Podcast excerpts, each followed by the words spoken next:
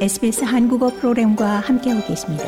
sbs.com.au/korean에서 더욱 흥미로운 이야기들을 만나보세요.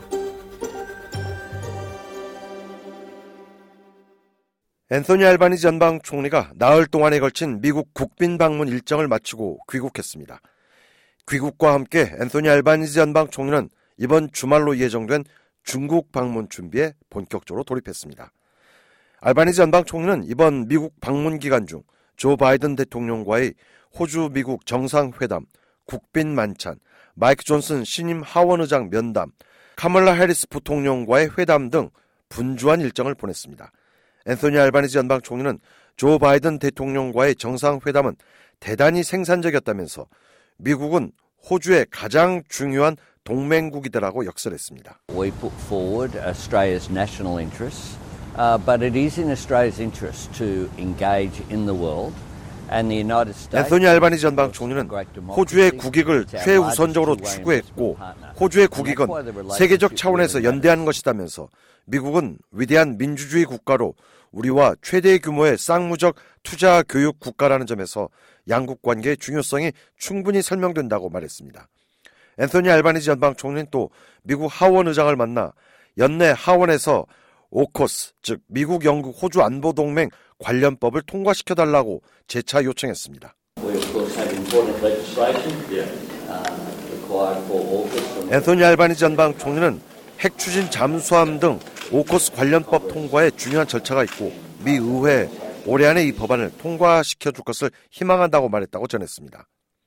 미국과 영국, 호주의 안보 동맹인 오커스는 미국과 영국이 핵 추진 잠수함 기술을 호주와 공유하고 미국의 핵 추진 잠수함을 호주에 이전하는 것을 핵심 전략으로 삼고 있습니다. 이를 통해 태평양에서 중국의 영향력 확대를 견제한다는 취지입니다. 하지만 미 의회는 오커스 프로젝트를 진행하는 데 필요한 법안 승인을 미루고 있는 상태입니다.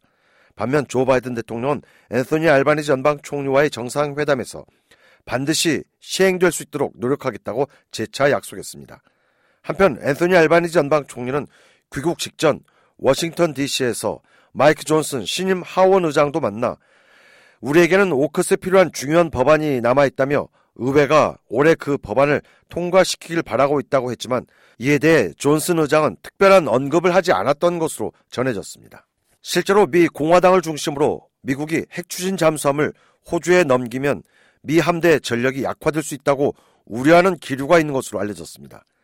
지난 7월에는 25명의 미국 공화당 소속 의원들이 조 바이든 미국 대통령에게 공개 서한을 보내 핵 추진 잠수함 판매로 인해 미 함대 전력이 용납할 수 없을 만큼 약화할 수 있을 것이라며 이에 대한 명확한 대책이 없다고 비판한 바 있습니다. 한편 애소니 알바니지 전방 총리의 이번 미국 방문 기간 중 발생한 메인주 총기 난사 참사와 관련해 카멜라 해리스 부통령은 호주의 총기 소지 강화법의 성공 사례를 적극 강조해 눈길을 끌었습니다.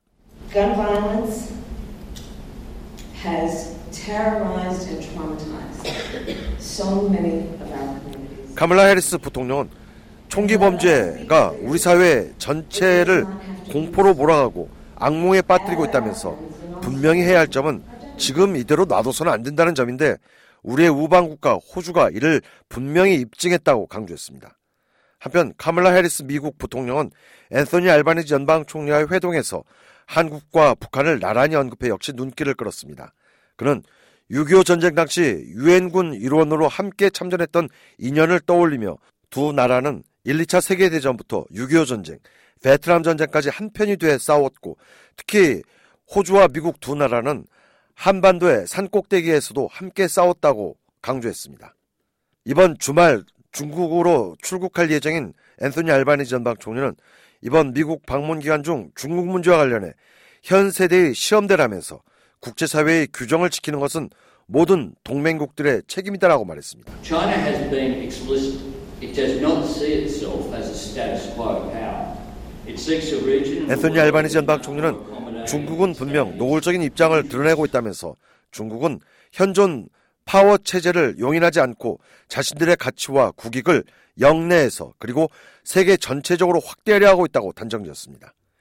앤서니 알바니지 연방 총리는 지난 2016년 말콤 텀블 당시 총리 이후 호주 총리로서는 7년 만에 처음으로 중국을 공식 방문합니다. 그의 중국 방문 직후에는 시진핑 중국 국가주석이 미국을 방문할 계획이라는 점에서 앤소니 알바니지 연방 총리의 이번 중국 방문에 대한 국제사회의 관심은 전례 없이 높아지고 있습니다. 더 많은 이야기가 궁금하신가요? Apple Podcast, Google Podcast, Spotify 또는 여러분의 podcast를 통해 만나보세요.